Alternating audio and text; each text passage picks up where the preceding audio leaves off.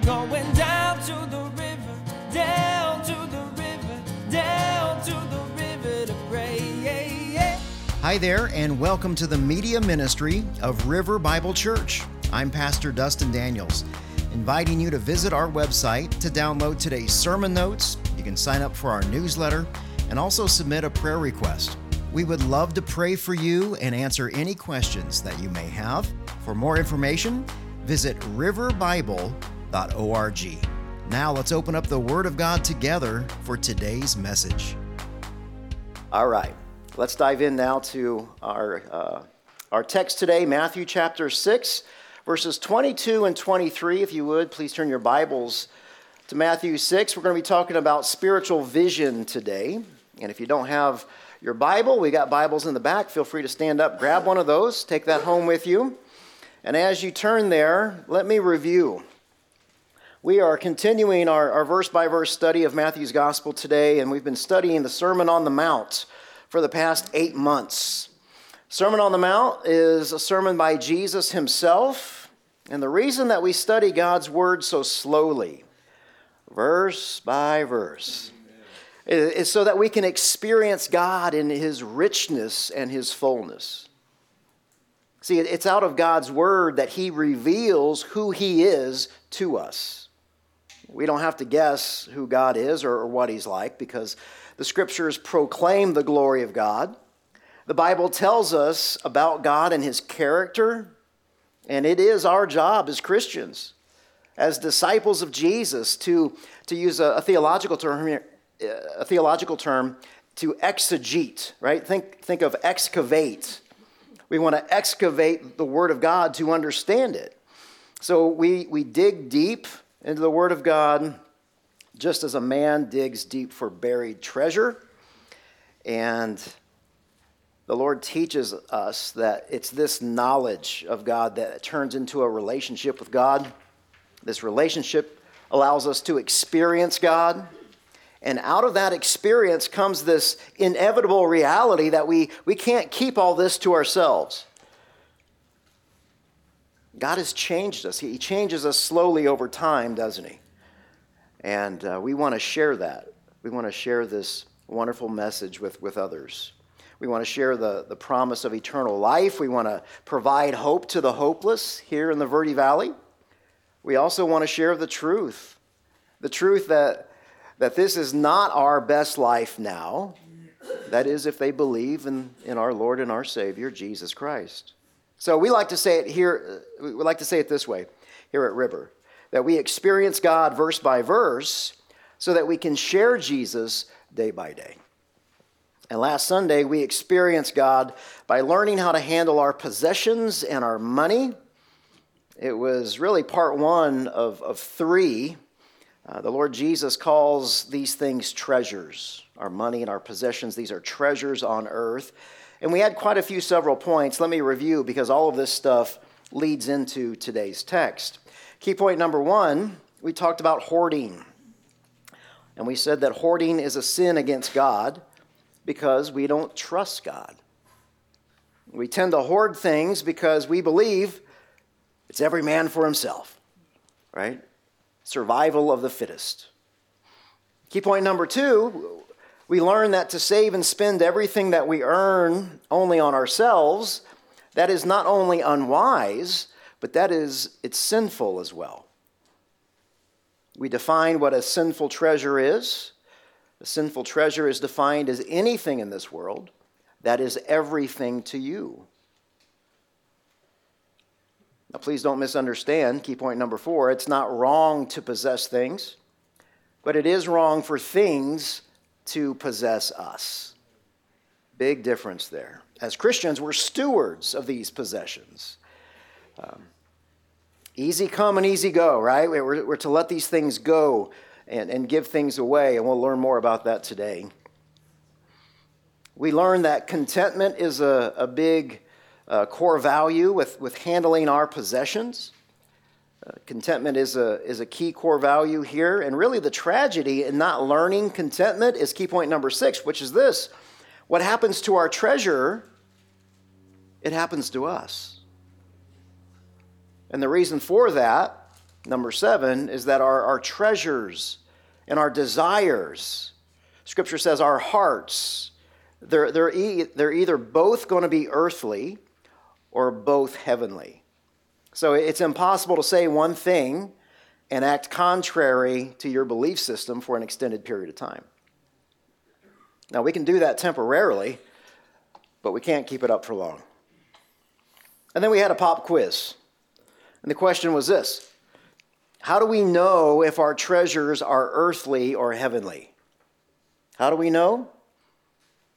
Key point number eight. If you want to know where your heart is, if your heart is in on the earth or if your heart is in heaven, follow your calendar and follow your money.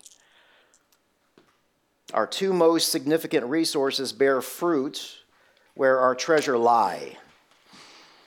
So today, what Jesus does, he's going to expound on, on where we left off last week. We learned that where our earthly treasure is, our hearts, our desires are going to be with that treasure. So, in other words, our treasures, our, our desires, our motives, our agendas, those things are so intertwined, they are inseparable. Why is that? And here's the other question Can you undo what has already been tied together? What's the key to changing our minds towards money and possessions? How do we get this heavenly mindset? And if God has convicted us of our earthly treasures here, how do we start letting this stuff go? How do we become more heavenly minded when it comes to money and possessions and all this earthly stuff? Well, let's find out. If you would, please stand now for the reading and the honoring of God's word.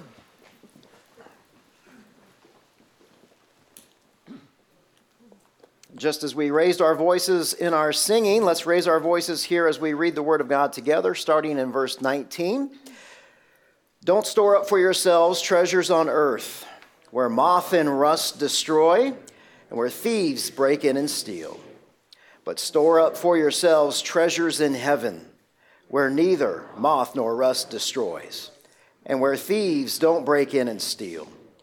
For where your treasure is, there your heart will be also. The eye is the lamp of the body. If your eye is healthy, your whole body will be full of light. But if your eye is bad, your whole body will be full of darkness. So if the light within you is darkness, how deep is that darkness? No one can serve two masters, since either he will hate one and love the other, or he will be devoted to one and despise the other. You cannot serve both God and money. Please pray with me. Father, the psalmist writes, Please open our eyes, Lord, so that we can contemplate wondrous things from your instruction. Lord, we do pray that you would open our eyes uh, this morning as we're going to be talking about spiritual vision and spiritual provision. Lord, we do want to dig deep into these passages. We want to we want to find the buried treasure that is there so that we can learn these wondrous things. And not only that, but to apply them to our lives as well. And it's in Christ's name we pray. Amen. Amen. Amen. Please be seated. Thank you. All right, let's look here at verse 21 and 22. For where your treasure is, there your heart will be also. So we talked about that last week. And then Jesus says in verse 22, he says, The eye is the lamp of the body. And if your eye is healthy, your whole body will be full of light. Notice how Jesus moves his illustration about treasures, money, possessions. He moves it from our hearts to our eyes. And to understand this transition, we, we have to understand two things. First, the, the contrast between light and darkness, and also, secondly, the comparison of our eyes and our hearts. So let's start with, our, with light and darkness here. Let's spend some time on this. The comparison and, and contrast of light and darkness, it begins in the creation story. Genesis 1 1.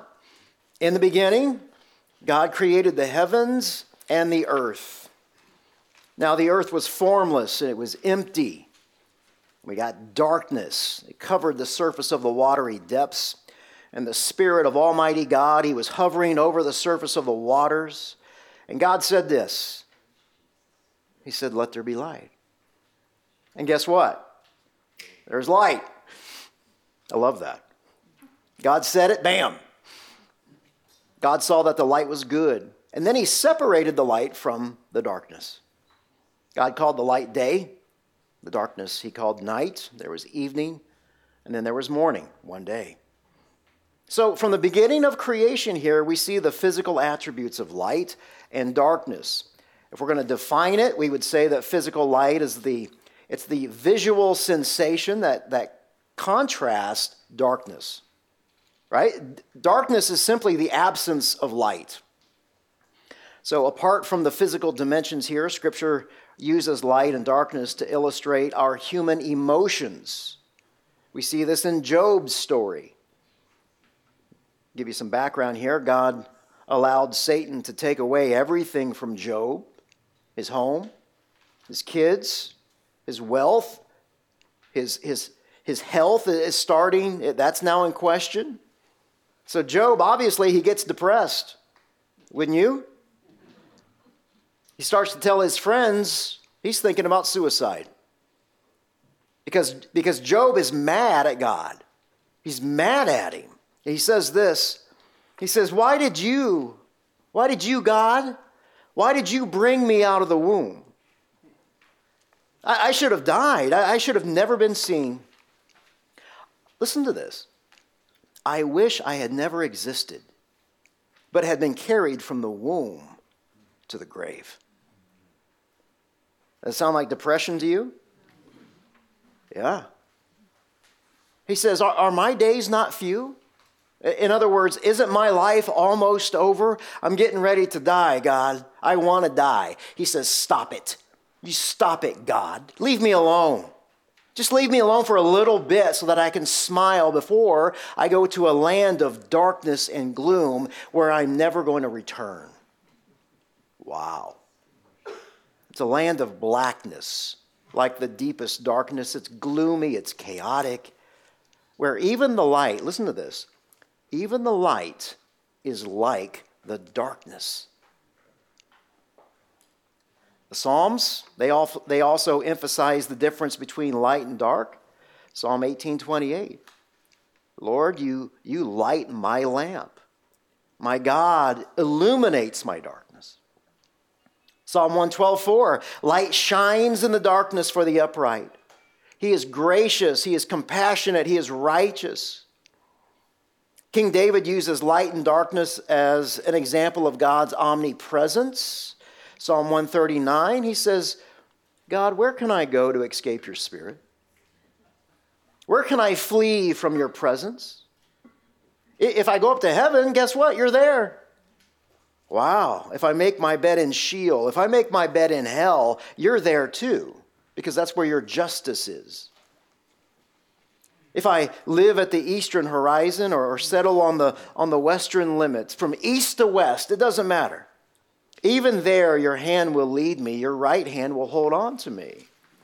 And if I say, Surely the darkness will hide me, and the light around me will be night, no, it's not true, because even the darkness is not dark to you.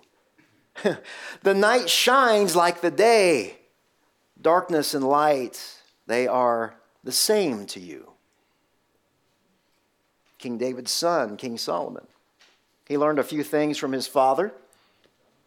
Solomon compares wisdom and, and foolishness to light and darkness. He says this in Ecclesiastes chapter 2. He said, I realize that there's an advantage to wisdom over folly or foolishness, like the advantage of light over darkness. The wise person has eyes in his head, but the fool, he walks around in the darkness. Scripture also uses light and darkness as illustrations for morality. The prophet Isaiah says this He says, Woe, woe. Whenever a prophet says woe, not good, not good. Pay attention. He says, Woe to those who call evil good and good evil, Woe to those who substitute darkness for light and light for darkness.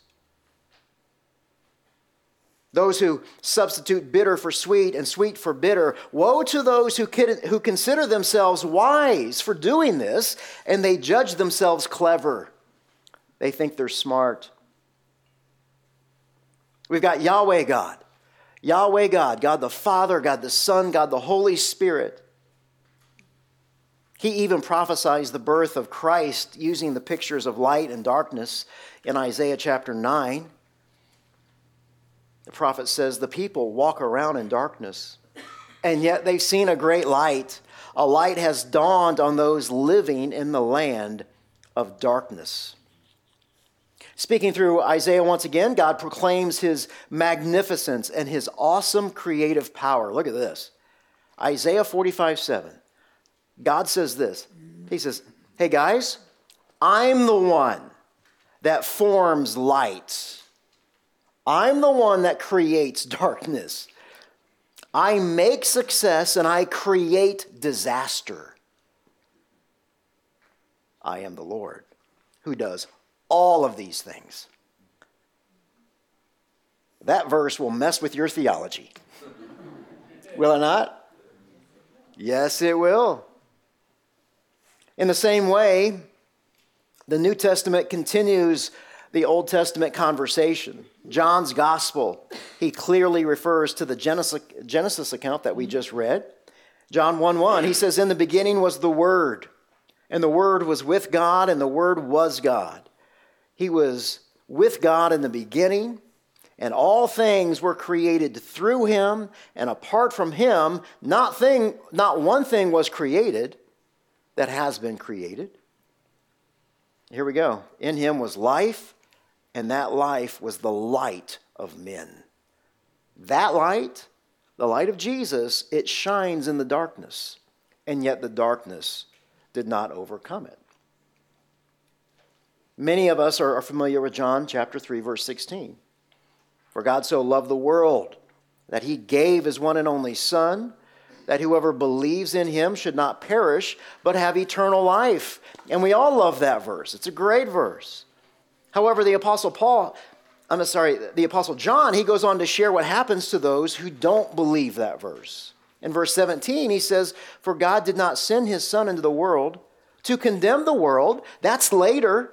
Jesus is coming back, and that's what he's getting ready to do. But right now, he's saving the world. And he's saving the world through Jesus. Verse 18 anyone who believes in Jesus is not condemned. You're not guilty. But anyone who does not believe, you're already condemned. God has already judged you because he has not believed in the name of the one and only Son of God. And he goes on to say, This is the judgment. The light has come into the world, and yet people love the darkness rather than the light because their deeds were evil. For everyone who, who does evil, they hate the light. They want to stay away from it, they avoid it, so that his deeds may not be exposed. But anyone who lives by the truth, they come to the light, so that his works may be shown to be accomplished by God. Jesus also confirms what the Old Testament prophesied about him. In John chapter 8, Jesus said, I am the light of the world and anyone who follows me will never walk in the darkness, but will have the light of life. The Apostle Paul in the epistles, he writes to the church in Ephesus, Ephesians 5 6, he says, Let no one deceive you with all these empty worldly arguments. For God's wrath is coming on the disobedient because of all of these, these things. Therefore, don't become their partners. You stay away from those guys. And then he reminds us where we came from. This is, isn't this great? He says in verse 8, remember, you were once darkness. You used to do all those worldly things, but now you are light, and you're light in the Lord. And because you're light, walk as children of light. For the fruit of the light consists of all the goodness and all the righteousness and all the truth. It's a testing that is pleasing to God. So, therefore, don't participate in the fruitless works of darkness. Don't be stumbling around in the dark, groping around for things you can't see. Don't do that. Instead, expose them. Expose those things for what they are. That's not right. We're not going to put up with this. Verse 12, listen to this. It's shameful to even mention what is done by them in secret. Everything exposed by the light is made visible, for what makes everything visible is light.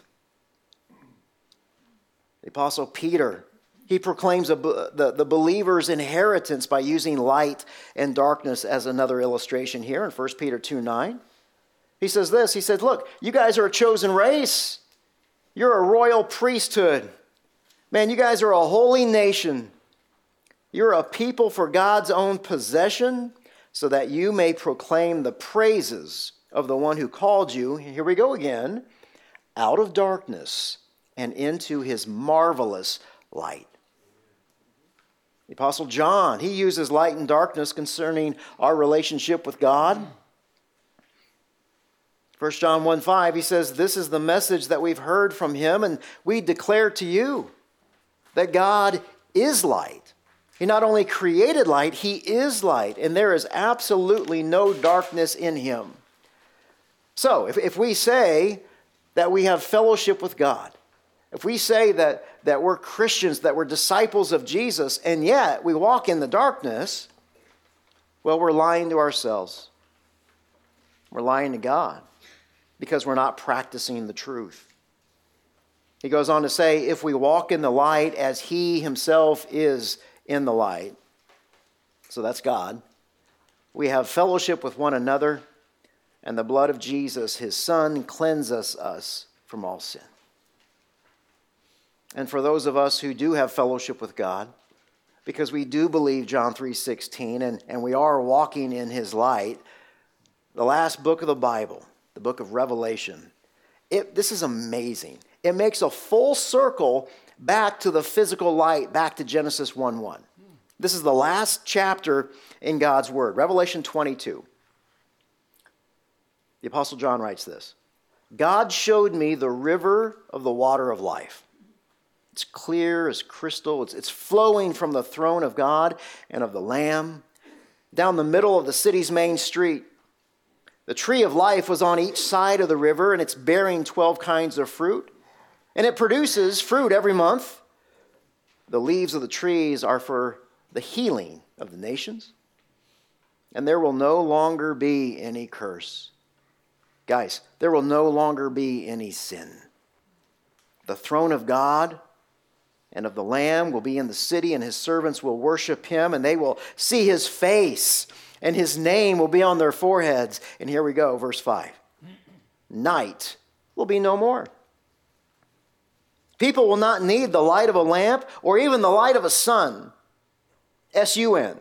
We don't need the sun anymore. Why? Because the Lord God will give them light, and they will reign with him forever and ever. I love it. Now, that's just a small sample of what Scripture says about the comparison and, contrasting light and darkness. So if we go back to our gospel text today, Jesus says, The eye is the lamp, it is the light of the body. And if your eye is healthy, your whole body will be full of light. So we understand the first detail, light and darkness. Now we come to the second. We also have to understand what Jesus is referring to, why he made the switch from the heart to the eyes in verses 21 and 22. Verse 21, remember, he says, For where your treasure is, there your heart will also be. But now he's talking about our eyes. Why would he make that switch? Well, in the Gospels, the heart, it represents the core of one's being. Our heart holds our convictions and our attitudes, our agendas, and the eye can have that same sense. It can, it can have that same purpose or that same point found in Scripture. Psalm 119 demonstrates this comparison beautifully. Look at this. Starting in verse 10 I have sought you with all of my heart. Don't let me wander from your commands. I have treasured your word in my heart so that I may not sin against you.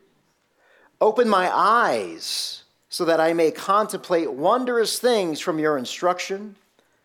Turn my heart to your decrees, not to dishonest profit, and turn my eyes from looking at what is worthless. Give me life, give me life in your ways.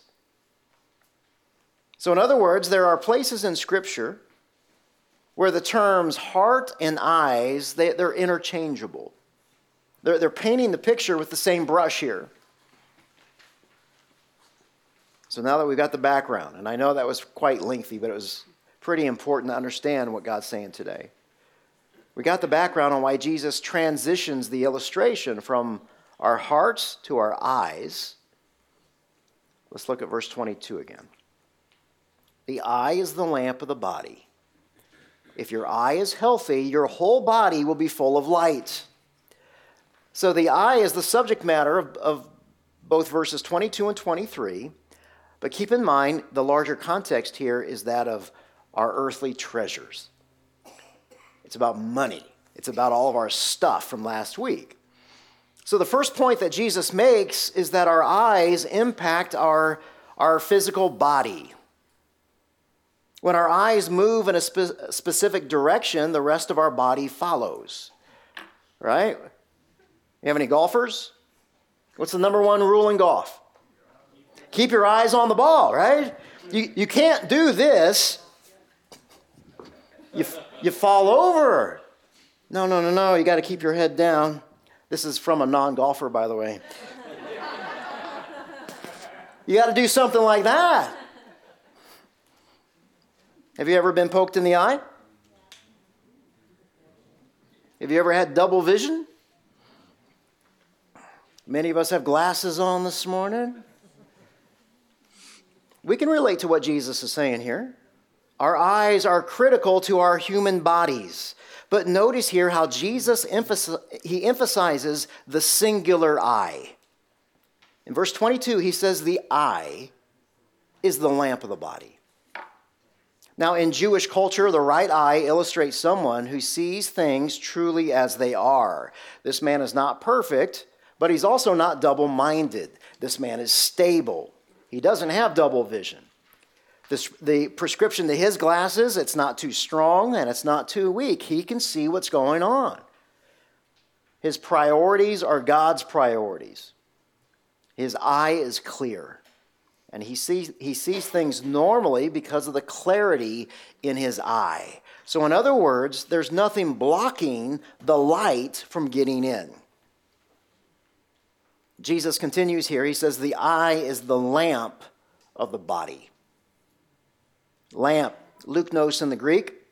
Lamp, it, it, just little first century lamp, small, real, real small oil based container, had a, a tiny, tiny wick and for people in the first century to see at night, they had to protect that lamp and they had to protect the whip, the wick specifically. Jesus continues in, in, 20, in verse 22. He says, If, if your eye. So, if is a conditional statement here, meaning we have a choice. So, what Jesus does in this verse, he moves us from the physical side to the spiritual side of things.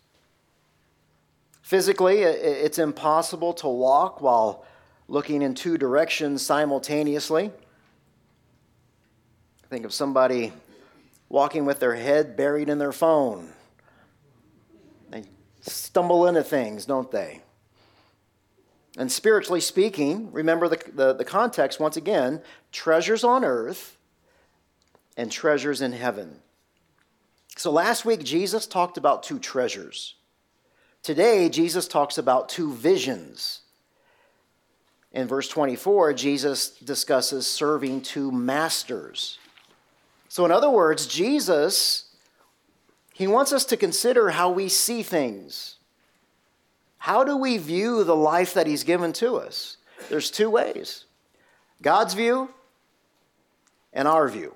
God's way, our way.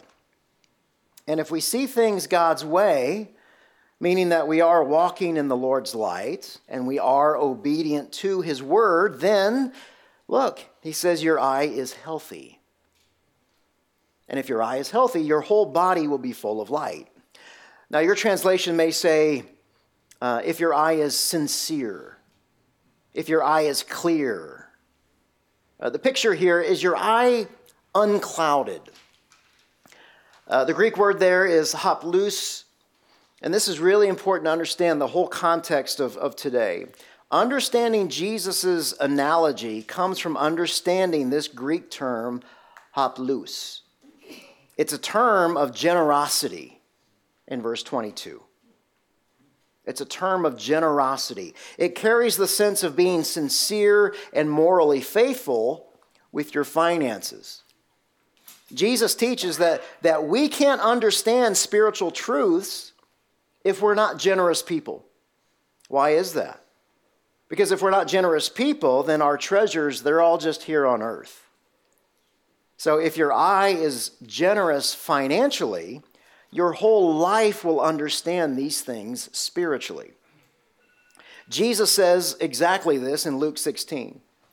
He says, If you have not been faithful with worldly wealth, who's going to trust you with what is genuine? The New Living Translation, it's, it's a paraphrase, says it this way if you're untrustworthy about worldly wealth, who will trust you with the true riches of heaven? Answer Not God. He's not going to trust you with that stuff. So, key point number one, and this is huge for today understanding our finances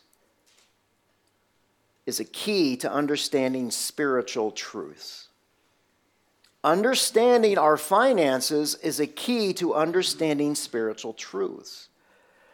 So, if you guys feel like you're stuck spiritually, review your finances, review your calendar. God has just given you a wonderful gift today to look in your rearview mirror and take a look at that stuff. Jesus continues here in verse 23. He says this But if your eye is bad, your whole body will be full of darkness. So if the light within you is darkness, uh oh.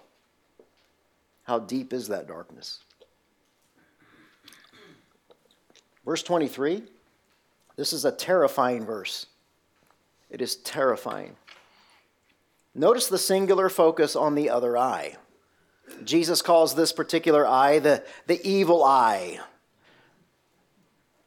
You know the phrase, I gave him the evil eye? I give somebody the stink eye. Um, the Greek term here is poneros, and it means evil, wicked, or stingy. It means evil, wicked, or stingy. So this wicked eye is a stingy eye financially. The stingy eye is cloudy because it just loves money. It's the eye that makes us financially and spiritually cross eyed. Things in life become blurry with this particular eye because it loves the things that it can't have. And it's filled with all sorts of ungodly lust and desires and, and earthly treasures. Now, remember who Jesus is preaching this sermon to. This is his disciples. So these, these words, they're, they're not for the world, they're, they're for us. They're for Christians. Because Christians get sideways all the time on their stuff. The Apostle Paul had this problem.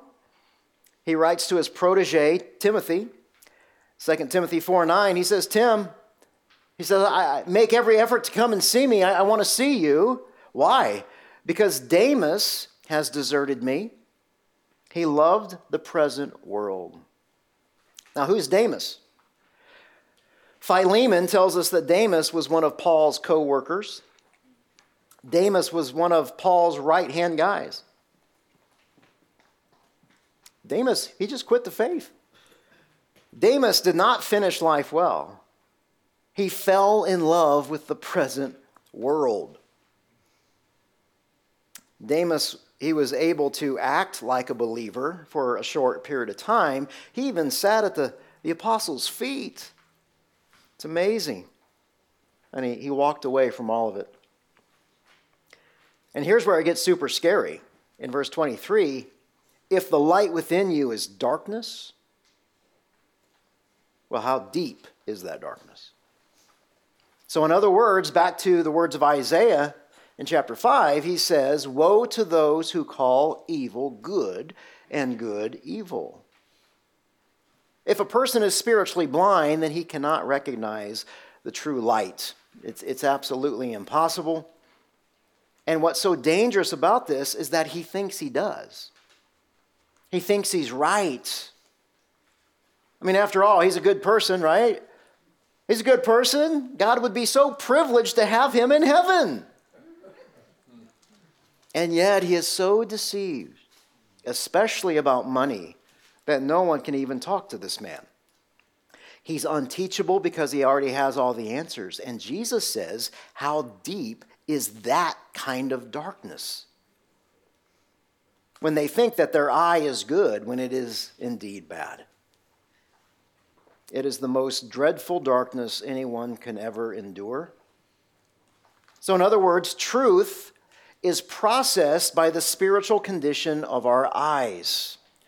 And the way that we handle our money, the, the fruit from that, it proves whether we're, we're a generous person or not. It proves whether our treasures are earthly or heavenly.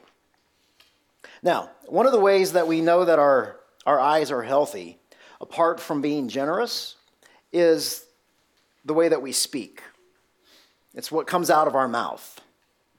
If we store our treasures on earth, we'll not only think and, and worry about money, but that's going to be the focus of our conversations. It's the same as, as you know, we're watching too much Fox News with our eyes and we just parrot the latest headlines. And the same, go, same goes with CNN and, and your favorite talk show. See, if you consume with your eyes the, the anger of social media, guess what? You too are going to be angry.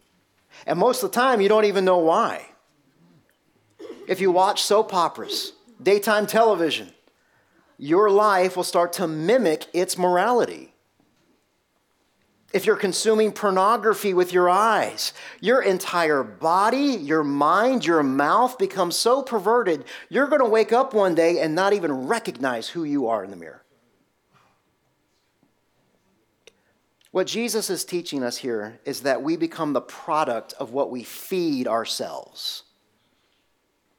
If we continually feed our bodies Burger King and Dairy Queen on a regular basis, guess what? Man, we are going to look like the king of burgers, aren't we? We are going to look like the queen of dairy. Remember the days of DOS based computers? Remember that? There was, a, there was a phrase that our teachers taught us in class garbage in, garbage out. G I G O. So, in other words, you can't put a bag of Cheetos in your mouth and pray that God turns them into carrots on the way down. Y'all with me? So, in the same way, we do the same thing with our eyes. This is so, so important today. Practically speaking, how do we do this? How do we deal with our evil eye?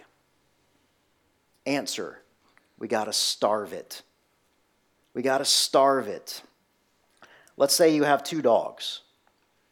One dog is named Good Eye, the other Bad Eye. You only have enough food to feed one dog per day, and you can't split it. And the question becomes well, which dog are you going to feed? Because the dog that you choose to feed on an ongoing basis, that's the dog that's going to stay healthy. The dog that you don't choose to feed eventually withers away and he dies. Now, what happens when you try and split the middle? if you choose to feed one dog one day and feed the other dog the next day. You've got two unhealthy dogs. And one day the stronger dog will attack the other dog because his patience has worn out with the, the lack of food.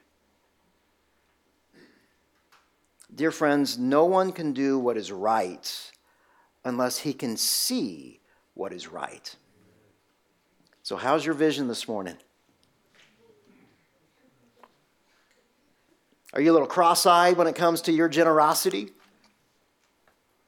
Are things a bit blurry spiritually? It's amazing that Jesus makes this point in his sermon. Jesus teaches today that your generosity and your spiritual growth are two sides of the same coin. So, I want to encourage you to examine yourself, see what kind of spiritual diet that you've been feeding your eyes. And a primary way of growing spiritually is to make sure that you guys are feeding the correct dog. All right? Father in heaven, what an amazing text. Thank you so much for teaching us about spiritual vision today. It is so important what we feed our eyes, Lord God, and, and I pray that you would move us a step closer to center. Wherever we are, if we're to the left or to the right of your word, that we would come a step closer this week, that you would do some business with us in, in what we're watching, and what we're doing with our spare time, and the way that we're spending our money. And not only that, Lord God, we pray that you would give us the opportunity to speak into somebody's life today in the Verde Valley that we can give somebody a, a little hope, that you would give us the opportunity to pray for someone who desperately needs prayer. We are a grateful people. You've given us a beautiful place to live, and we do want to leave it better than when we arrived. Please help us do that. And it's in Christ's name we pray. Amen.